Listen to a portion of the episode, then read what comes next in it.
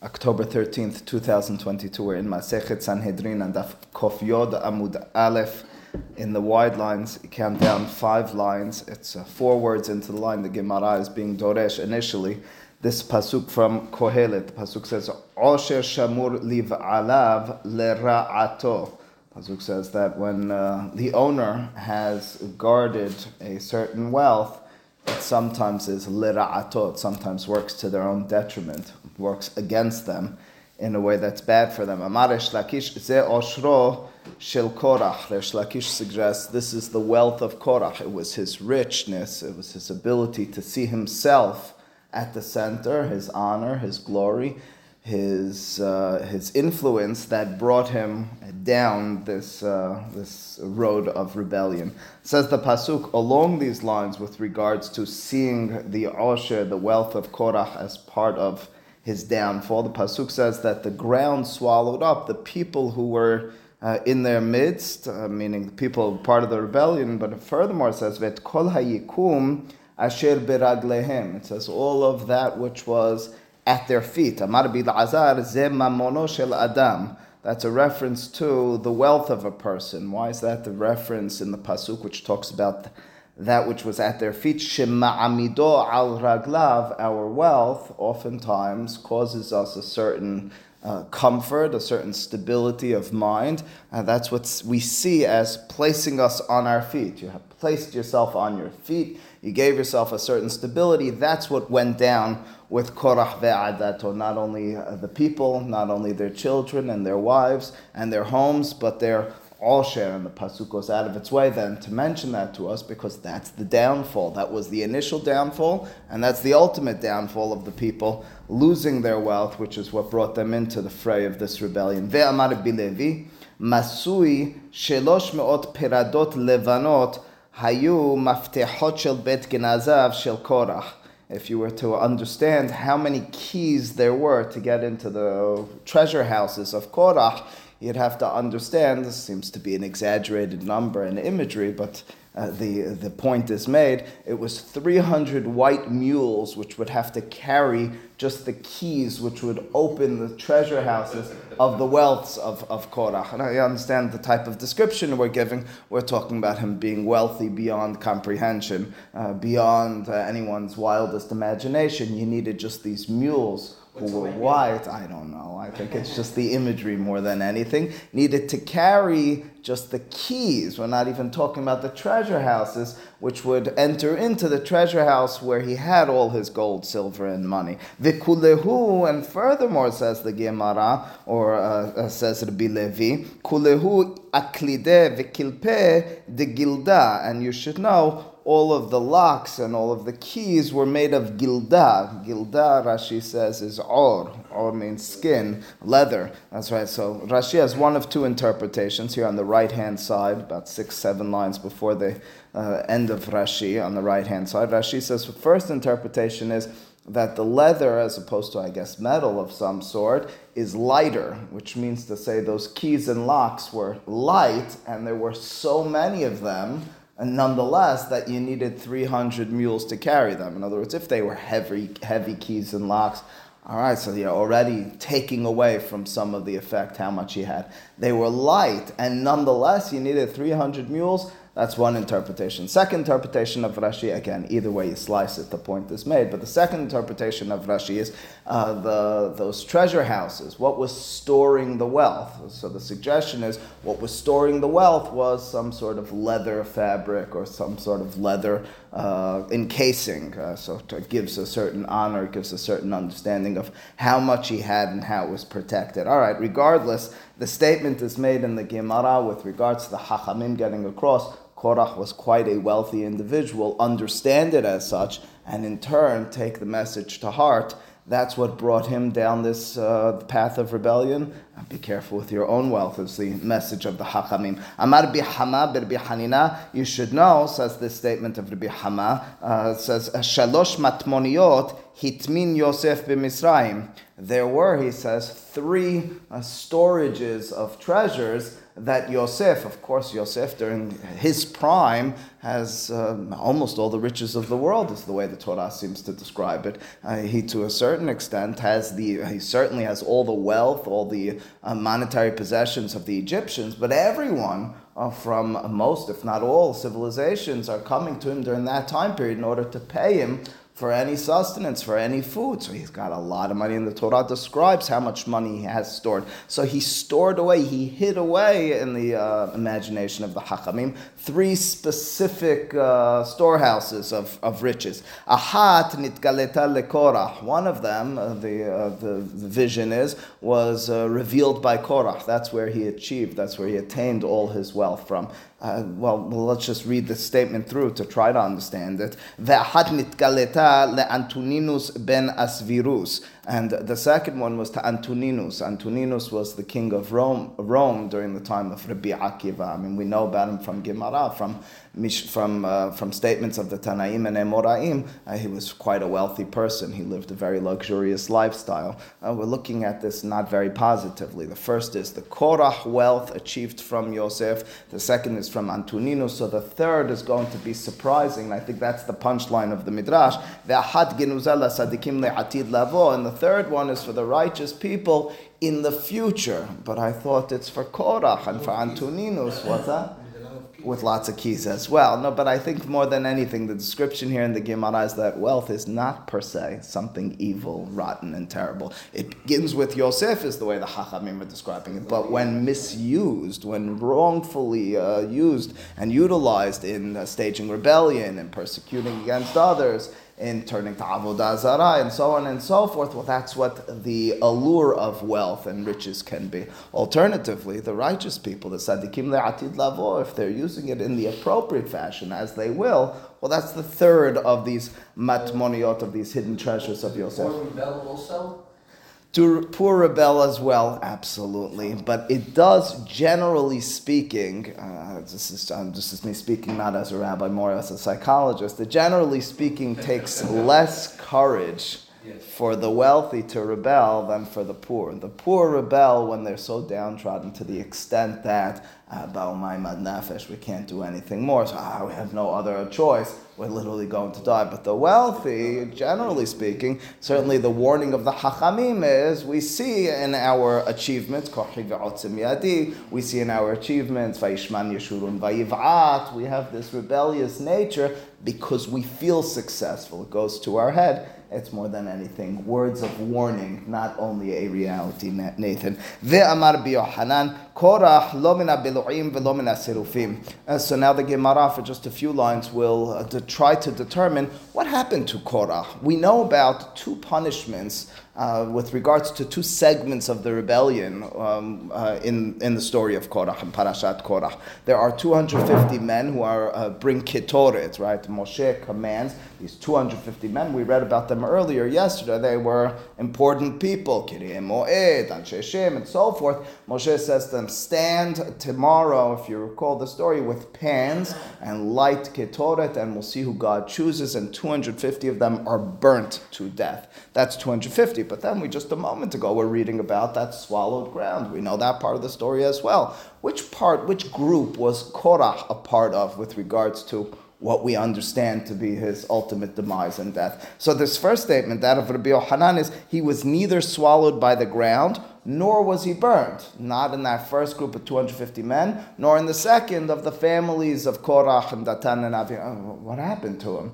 Uh, the understanding is that he died afterwards in a Magiefa. There was a plague afterwards amongst Am Yisrael. Now, before we read the, the, the Derashot and the Pesukim, I'll suggest, this is my own suggestion, with regard, uh, why wasn't he a part of that? I, I think that oftentimes when we watch when we watch, we were a part of something, not oftentimes, this should never be a part of us, but if you're a part of something that, that falls, it's more difficult to, to be the outsider. You're a part of something and it's falling and it's being taken down, but you're set apart from it. Uh, all the people are looking at you. You as an outsider, instead of just falling together with those who did evil, Korach is just watching all his people falling and uh, to a certain extent feeling the guilt and understanding his part in this. So to watch the fall of the 250 men inspired by him, to watch his family members and Datan Naviram's family members and all their wealth falling down, this is the worst that could happen to Korach. Instead of just having a quick and swift death with one of those groups, Korach is left alone, remain a solitary re- re- reminder of what happened and then he dies. Uh, so, and to a large extent, I, have more than once suggested, Korach has a lack of self uh, definition. Korach is constantly defining himself by others. After all, that is his claim. We should all be equal. Korach, he's bringing others along with him. Korach has a difficulty self defining. That's what his wife said to him. We read it yesterday. You should all wear the blue because you're all equal, you're all parallel. Korach needs to be the remain, remaining individual who looks at others and says, What was my role in this? Who am I in truth? He has a difficulty, what psychologists would call authenticating, finding his own individual. What Abraham was uh, exempl- exemplified with regards to knowing and understanding that I can stand out and I can trailblaze uh, a certain approach because I can be different than others and achieve and inspire others to truth by so doing. Korach doesn't. So the statement then is he was lomina bilu'im v'lomina sirufim. Now derashot with regards to how we know he was neither one of those. He dies afterwards. Lomina bilu'im. How do I know that he wasn't swallowed by the ground? Dichtiv. The pasuk says vet kol ha'adam asher lekora. Who was swallowed by the ground, piha, who was who was swallowed kol ha'adam asher lekorach, all the people who were to Korach, velo Korach, but it doesn't. And all yeah, because it mentions as well there. It mentions us. Read the whole pasuk. You want to read the whole pasuk? It says says the whole pasuk. Vatiftachar et pia vativla otam vet batehem. Right? Ve'et kol ha'adam. So it says them, meaning the people, and their homes, and all the people. It's not Korach. Right? So, so the, the, reference is not to Korach, it's the understanding of this dirasha. Ve'lo Korach. The next, the next quote, though, in the Gemara says it, it's Korach. Hang on, I've got to get there. You're right. Yeah, 100%. Give it a second. According to this opinion, the, the, the first opinion over here, Rabbi Hanan, he wasn't burnt either. Dichtiv, as, as the Pasuk says, with regards to those who were uh, burnt, the Pasuk says, Ba'achol ha'esh et hamishim umatayim ish. Pasuk says, when the fire consumed the 250 men, and the derasha is velo korach, but not korach. Okay, now says the Gemara, b'matnitata, now we have a beraita which seems to disagree with this. Korach min ha-sirufim umin ha-belu'im. Korach was, and Jesse will get to your pasuk in a moment, right here, he was both from those who were consumed from the fire and from those who were swallowed. Well, how could it be he was both? Suggests Rashi really basing himself on the Gemara earlier in our Perek. If you look on the left hand side, Rashi, three lines from the top, says Rashi Shenisrefa Nishmato, whereas the 250 people were fully consumed. Korach's soul was burnt in that initial uh, conflagration. Viguf kayam, but his body was still existent. I can't explain that to you, but that's the description. We saw such a reality earlier in our Perek. Ve'harkach, and afterwards, nitgalgel ad mekom habeloim v'nivla. Afterwards, he kind of rolled himself, he found himself in the place where they were to be swallowed, and he was his body was then swallowed. Parashat. That's the pasuk we're going to deal with right now. Okay, so that's a suggestion. Then goes as follows: He was both burnt with regards to his soul. He was then swallowed with regards to his body, according to this beraita. The pasuk says vativla otam ve'et korach. And so there it is. So says Jesse, you see, he swallowed not only them, but it swallowed Korach as well. Says Rashi, uh, how does the uh, first opinion, Rabbi Yohanan, how does he read that pasuk? Which is really what Jesse was asking. Vativlautam ve'et Korach. Pasuk says it swallowed them and Korach. Uh, how do you explain those words? So Rashi says the, the Rabbi Yohanan would have to read it like this: Vativlautam Atnach, stop. Ve'et Korach. It was swallowed. They were swallowed. Pause. And Korach. Okay. But uh, either way you slice it, this opinion says that he was first and foremost swallowed. He was also burnt. Minasirufim. Dichtiv. The pasuk says Ve'esh yaseh Adonai Vatochal et hamishim umatayim ish v'korach behadayu. Pasuk says that the fire came out and consumed the 250 people. Rashi has two interpretations. Either you should know the pasuk does say that not only were 250 people, but Korach and Aharon were all holding mahtot. So he was part of the 250 plus one or two people. He was, or alternatively, Charlie, to your derasha, kind of, it's the ve'et. What's that ribui? Ve'et, the pasuk says, vatochal et, not ve'et, et hamishim umatayim. Could say vatochal hamishim umatayim. What's the et? Et, generally speaking, comes to be marbe, comes to include even korach. Again, either way you understand these derashot, it's a fundamental mahloket. Who was, where was Korach during time of death? The time of death, the punishment will be very telling with regards to who he was initially, as we briefly touched upon earlier. Says the Gemara, Amar Rava. Rava goes onward with regards to derashot um, in the context of Korach. My dichtiv, what's with this uh, strange pasuk or peculiar pasuk in Habakkuk? The pasuk says, Shemesh yareach amad zevula leor chitzecha yehalech lenocha berak hanitecha. Uh, the most important part with regards to the uh, to the derasha over here is uh, contextually they're being doreshes with regards to Korach. Um, as Rashi explains, uh, Rashi writes uh, on the left hand side, about 15 lines from the top, Rashi writes, Le'ilmine, earlier in this chapter in Habakkuk, the Pasuk says, Ketib, vativka aretz, the pasuk says, "And the land opened up. The land cracked open." When did the land crack open in our historical consciousness? Of course, during the time of Korah. So the pasukim then in Habakkuk are have this veiled hint and reference to Korah. Then the pasuk says that the sun and the moon stood in Zevul. So here's what you need to know with regards to understanding this derasha. The Gemara in Masechet Hagiga, which is this well-known on Daf Yod Bet, this well-known statement of the rabbis, suggests that there are seven layers to the heavens. There are seven layers to the upper realms, and uh, two of them that are most ref- relevant for us. One of them is called Rakia. That's the second layer, and then the fourth layer is called Zevul. That's what the Gemara over there describes. There's plenty of rabbinic literature, and even more uh, Kabbalah literature with regards to these seven reki'im. Now, uh, for our purposes, you need to understand that Shemesh and Yareach are understood by the rabbis, described as being in that second layer called Rakia.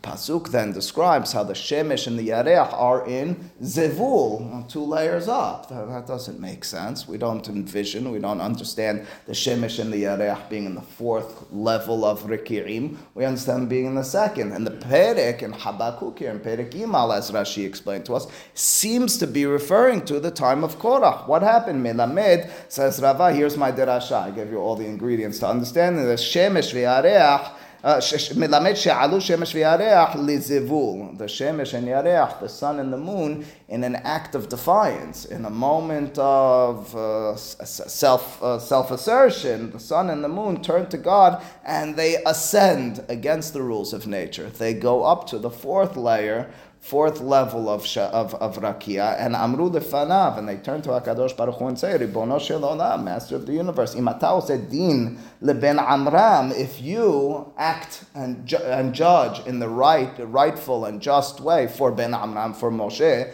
in this rebellion against Korach or Korach against him, all right, then netzeh, we'll go to where we belong. V'im lav, if you don't, in other words, if you let Korach triumph, if you don't get involved and perform a miracle, lo netzeh, we're not coming out. I mean, effectively, this is a description more than anything. Leave the particulars aside for a moment.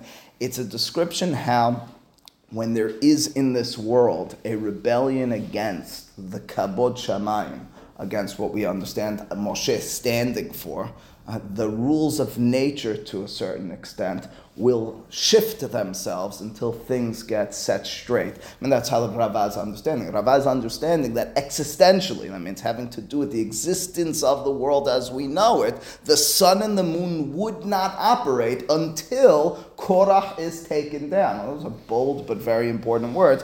Ad says the Midrash, says Rava, shezarak bahim chitzim. As the Pasuk continued and says, somehow there were, um, there were arrows which were thrown or shot at the sun and the moon, telling them, get back to your place. Amar lahen Kivyachol HaKadosh Baruch Hu says to the sun and the moon, Bichvodi lo mechitem, you never stood up, you didn't in the past stand up for my kabod. Bekabod basar vadam mechitem, but for the honor of flesh and blood, meaning Moshe Rabbeinu, that's who you stand up for? When did they not stand up for the honor of God? Yad Ramah Rabbi Meir Abulafia suggests during the time of Chet Of course, if we're looking at the desert for a time where there's a rebellion against God, it's Chet You didn't do anything then, so to speak. Alternatively, what, what this refers to when it says Bichvodi lo mechitem Rashi, if you take a look at Rashi, Bichvodi lo mechitem, it's right on the left hand side in the middle of that column, uh, where it says Bichvodi lo mechitem, says Rashi, Shahare bechol yom, every day, Malchem Mizrach u'ma'arav, b'sha'a shemanichim kitrehem berosham, mishtachavim lahama. Rashi describes a Gemara we saw earlier in our Perek on Daf Kof if I'm not mistaken, and we saw this in Mas, we know this from from Masechet Berachot and Zayin. Uh, the description is when the kings of the east and the west place their crowns on their head, meaning when they get up in the morning, get ready for their daily activities, they begin by bowing and worshiping the sun. The sun was seen as a constant, sun was seen as a, por- a force of power and of deity, of godliness. In turn, says, says Rashi, that's when you don't stand up for my honor. Every single day, the kings of the east and the west are bowing to you, worshiping you, and then you just accept it. But now, when it's Ben Amram, now that it's Korah, that it's Korah against Moshe, you, you, you, feel that you need to stage a rebellion against the re- rebel. The Ha'idna says the Gemara, and in turn, what happened was Lanafke, the sun and the moon don't come out ad demahulehu until they are struck, until they are hit. Until who's hit? Rashi has two lishonot. Rashi has two interpretations to this. Rashi either says here in, in, in the left hand side, a little just right below that, who says Rashi, shekach gazar alehem hamakom. First and foremost, first explanation is that was the gezerah of God. Hamakom referring to God. God's decree was that the sun and the moon get daily punished for what happened then. I don't know exactly what that means. I can't tell you how the sun and the moon are punished, but that's the description, first description of Rashi. So to speak, their punishment for standing up for Moshe but not standing up for him is on a daily basis, you guys are punished. Alternatively, Rashi says, Lamed Aleph stands for Lashon Acher or Lishna Acharin, a different version, Va'idna la nafke me'achar shera'u she'ikbid HaKadosh Baruch Hu al lehu. Uh, it says, uh, ha'makom al bnei adam. Says Rashi, the other interpretation is the sun and the moon will first strike the Avdei Avodah Zarah, the people who are rebelling against God. So the question is, who's getting struck and by whom? Either the version is God striking the sun and the moon before they come out as a result of that, or they learn their lesson and they strike the rebellers against God first and only then do they come out. Either way you slice it. Again, I think the fundamental with regards to Rava's statement in this midrash is how the world in existence in the eyes of the Hachamim, in the, in the words of our tradition, cannot work in a straight, forward fashion while there is true rebellion against uh, truth in this world, against uh, kevodo shel makom. Says the Gemara Omar, Darash Rava, Rava has a further derasha with regards to Korach va'adato. My dichtiv, what does it mean when the Pasuk says that Moshe turns to God and says, V'im yivra Hashem ufaseta adama et piha. Uh, Moshe turns to God and says, and if God will bring forth this new creation. The word biri'ah, bereshit bara elohim et hashmayim we understand as biri'ah yesh me'ayin, something from nothing. Uh, generally speaking, over the course of Bereshit Perikal, if you don't find that word biri'ah, you find asiyah, you find yisirah, you find crafting, you find making creating, bringing forth something, you have Bereshit bara, an initial creation. So over here, when we talk about Beri'ah, we're talking about something that was not. That's what uh, in Latin you would call creation ex nihilo. But again, in, in our tradition, we call Beri'ah yesh me'ain, something from nothing. Anyway, says the Gemara, it's, it's important for this next line. What was Moshe, explains Rava, saying or requesting of HaKadosh Baruch Hu? Amar Moshe, Moshe HaKadosh Baruch Hu. Moshe turns to God and he says, In Beri'ah, Gehinam mutav.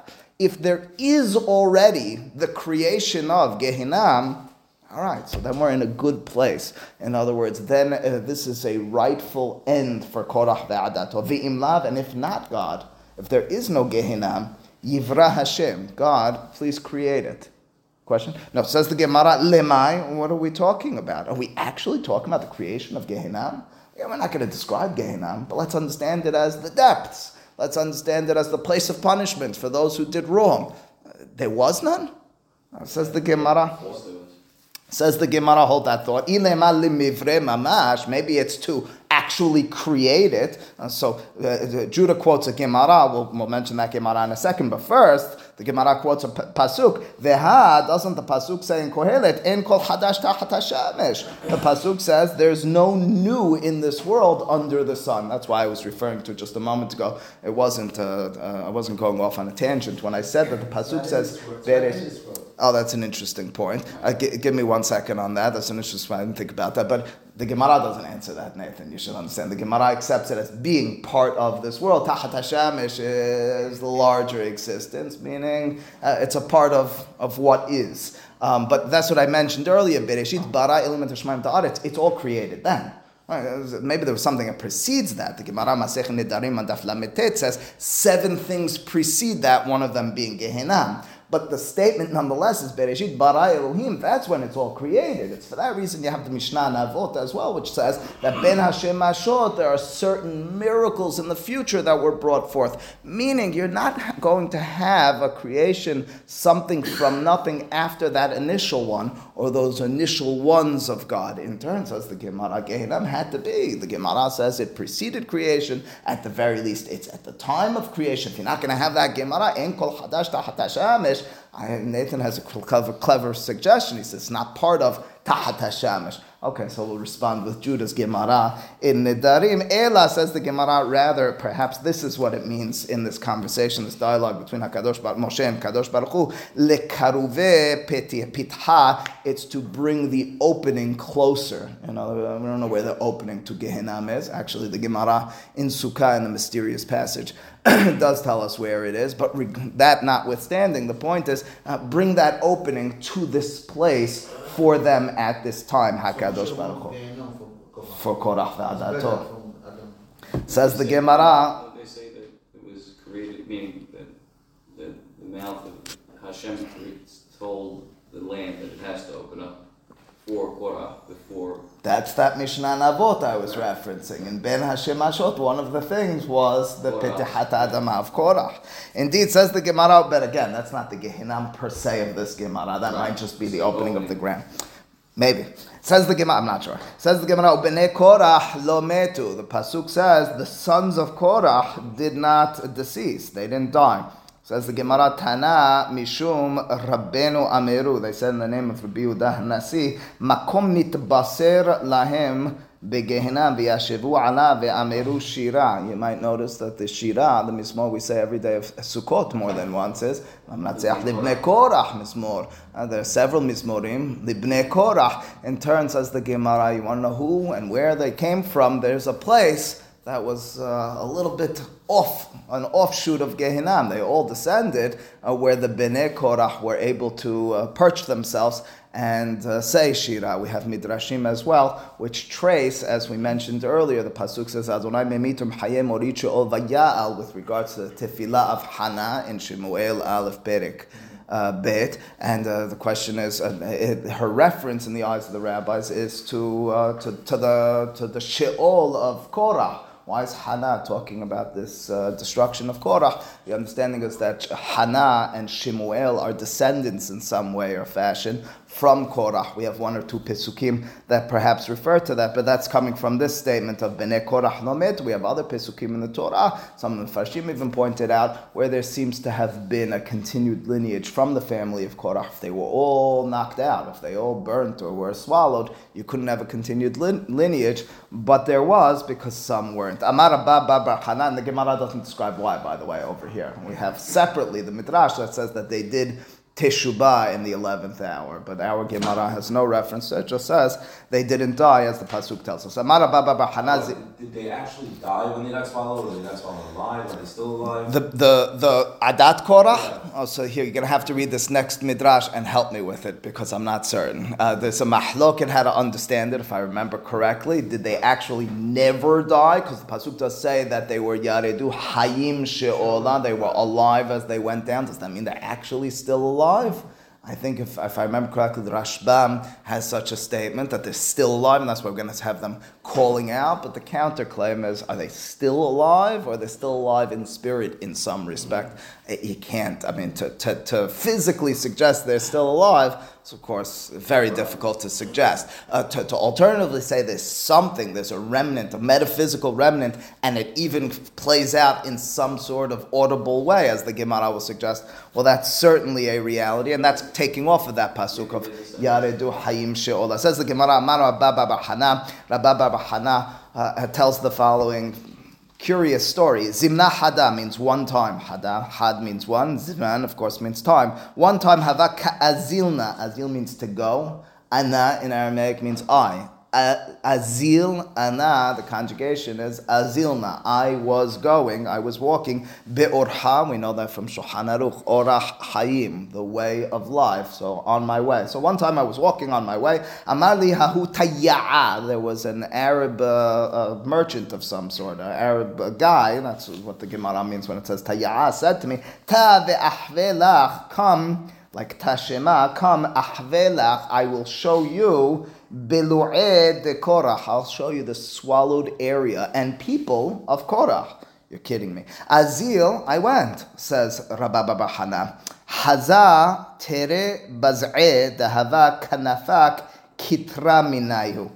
He showed me, we saw two biz'eh. Rashi says it's a nekev. Nekev means a hole. There were two holes in the ground, nafak, like, like nafkami now. Coming out of them was kitra. Kitra means smoke. And so there's smoke emanating from two holes in the ground. Shakal, the Arab man, takes gibabad de amra. Amra refers to semer. Semer means wool. And givava means a clump. He takes a, a, a little bit of, of wool Amashye maya, he dampens it, he puts it into maya, into water. Ve'otve, and he places it beresh rumhe, on the top of his spear. So here's the Arab man together with Rabba Bar Hana, the two holes in the ground, some smoke coming out of them. He's holding on the top of his spear uh, some wool which was dampened with water. Ve'achlefe hatam ihrich, and he puts it over the place where that smoke's coming out of and then shows me the wool and it's singed. Ahrich, it's singed, meaning it was scorched a little bit by, burnt a little by the fire.